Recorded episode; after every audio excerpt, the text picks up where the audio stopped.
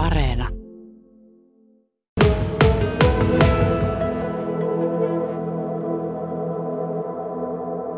Taina Hautamäki, tällä kokemuksella, mitä nyt on takana, eli restauroinnista on ensimmäinen osa saatu valmiiksi, käsittää neljä huonetta, eh, porstuan ja yhden tilan, yhden huoneen tuolla yläkerrassa, niin minkälainen urakka on ollut? Se on siis aloitettu kaksi vuotta sitten noin keväällä 2020.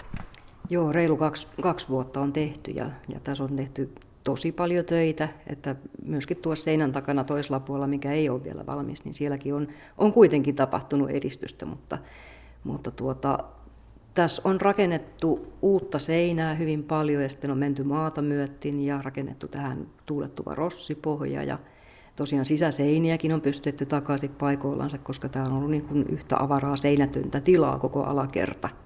Esimerkiksi tämä kadunpuoleinen ulkoseinä on rakennettu ihan uudesta hirrestä kokonaan, koska se oli ainoastaan nurkkien varas, huomattiin. Että kyllä tässä töitä on ollut hyvin paljon ja hyvin paljon vielä jäljelläkin. Niin, restaurointia tehdään, niin aika paljon sitten tehdään kuitenkin uutta. No tässä tapauksessa tehdään paljon uutta, koska tästä pitää saada semmoinen, että se kestää vielä toisetkin 160 vuotta vähintään. Eli tässä niin kun laitetaan semmoisia rakenteita, jotka toimii tuon hirsirungon kanssa. On otettu pois semmoisia pintoja, jotka ei, ei toimi ja laitetaan perinteisiä takaisin. Ja, ja sitten tehdään nämä pintakäsittelyt kanssa perinteisellä systeemillä. Kovasti toivottiin, että kun seinärakenteita riisuttiin, otettiin kipsilevyä ja lastulevyä pois, että sieltä olisi jotakin niin kuin vanhoja pintakäsittelyitä löytynyt.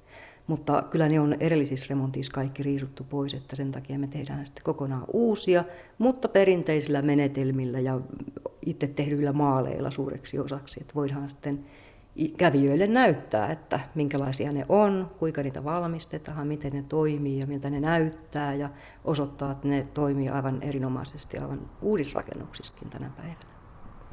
No, kun tämä on vähän tämmöinen hitaasti, harkiten ja vanhaa vaalien tehdään, niin eh, koska tämä on valmis?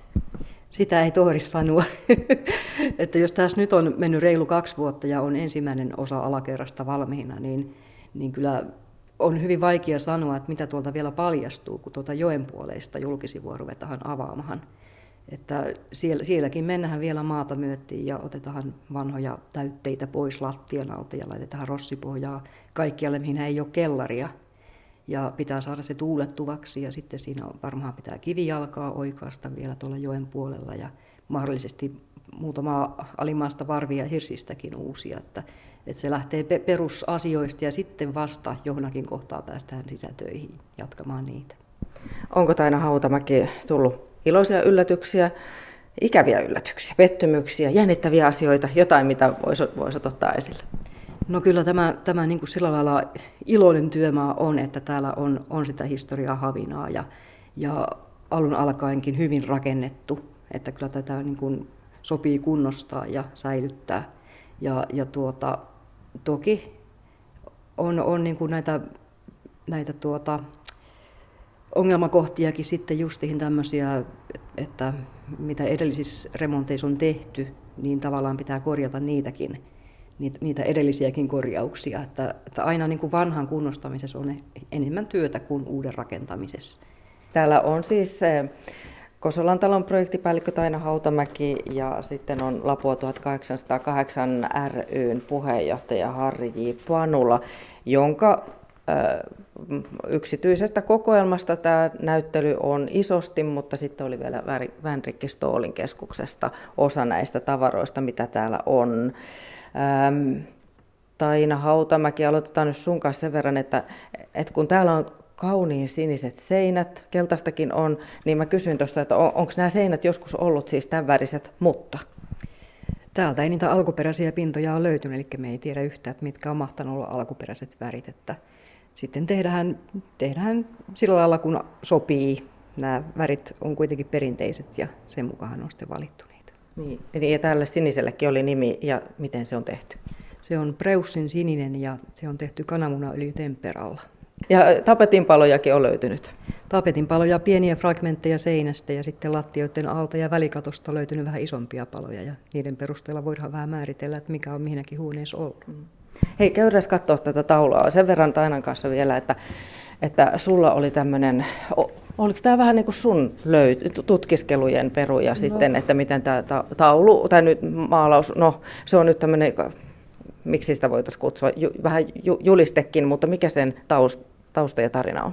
Kyllähän se tiedetty on, että tämä englantilainen lordi John Fiot teki tällaisia piirustuksia, että mutta, mutta tuota, ehkä vähän unohtunutkin välillä, että siinä kun mä oon talon historiaa etsinyt ja löydin sitten tämmöisen kuvan netistä ja, ja tuota, Haarillakin on varmasti tästä oma, oma löytönsä valmiiksi olemassa. Ja siinä on nyt kuva suurennus ja siinä kuvassa näkyy tämä ympäristö 1808 pari päivää taistelun jälkeen. Että siinä on samoja rakennuksia, esimerkiksi tuo joen toisella puolella oleva pappila on edelleenkin sama. Kellotapuli on sama, silta on samalla paikalla, kirkko on lähes tulkoon samalla paikalla, mutta se on se nykyistä edeltänyt.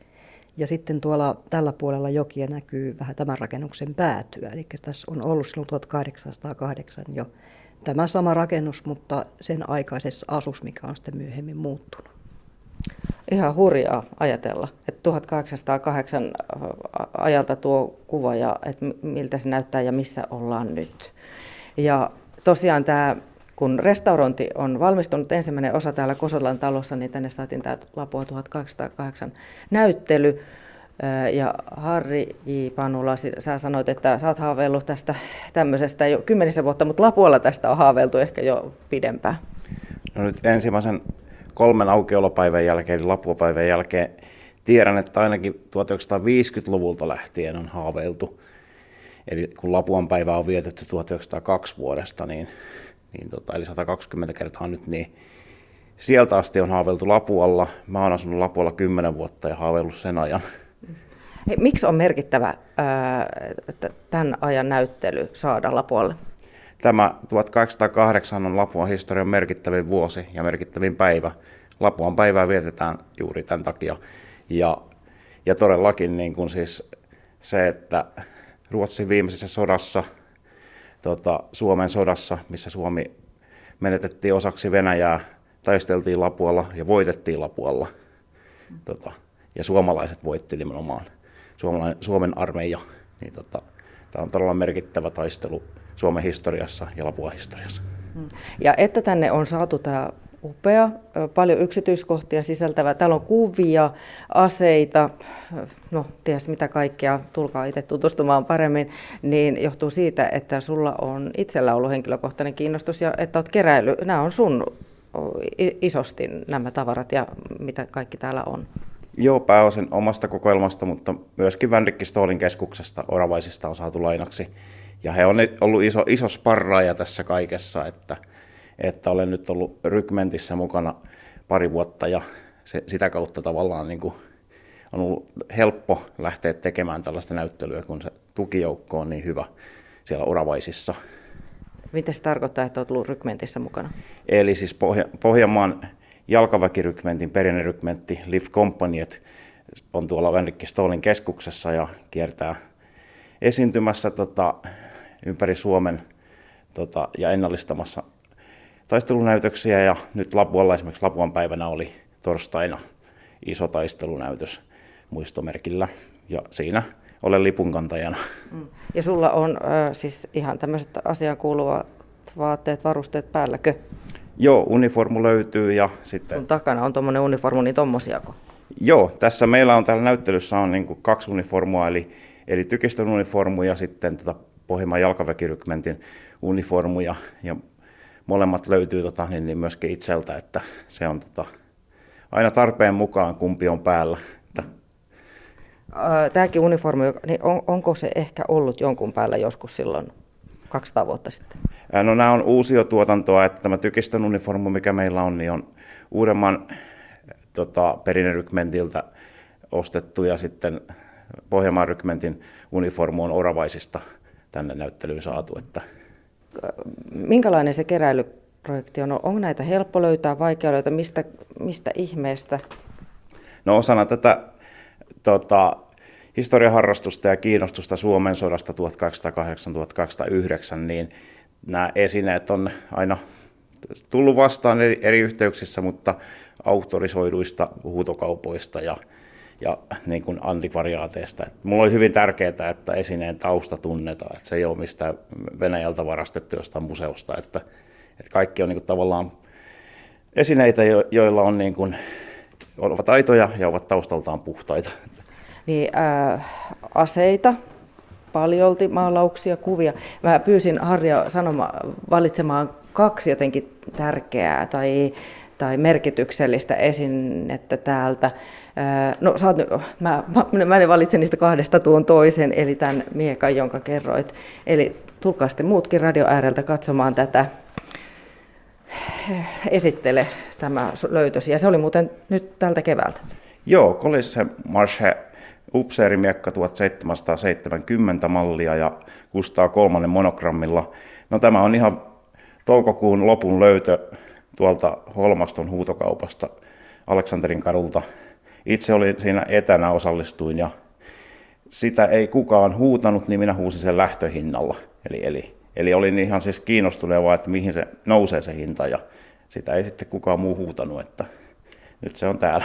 Onko se ollut jonkun kädessä jossakin merkittävässä taistelussa? Ää, no siis se on vähän vahingoittunut tuosta tota, väistimestä, eli, eli kyllä se on varmasti ollut Suomen sodassa mukana. Eli, eli, eli kyllä se on taistelusta ollut mukana ja malli on oikea ja, ja se, että, että se on nimenomaan 1700-luvun lopun aito upseerimiekka Ruotsin malli, niin tota, mistä tiedetään, vaikka jopa täällä olisi ollut mukana, pääarmeijan mukana. Että tota, mutta varmasti on ollut Suomen sodassa kyllä. Ja tuossa on tuo kaukoputki. Joo, sitten niin. tuossa siinä alapuolella näkyy kaukoputki, eli, eli ää, 30-vuotisesta sodasta lähtien, eli 1600-luvun puolivälistä lähtien, upseerit johtivat armeijoitaan tota, kaukoputken avulla, eli, eli tähystivät sekä merellä että maalla ja tota, Aire Kreutsikin täällä, Ruotsin komentaja, kun Ritamäellä istui hevosen selässä ja johti taistelua, niin, niin tota, oli kaukoputki tietenkin siellä myös käytössä, että näki tänne isoon kylään asti, kirkolle asti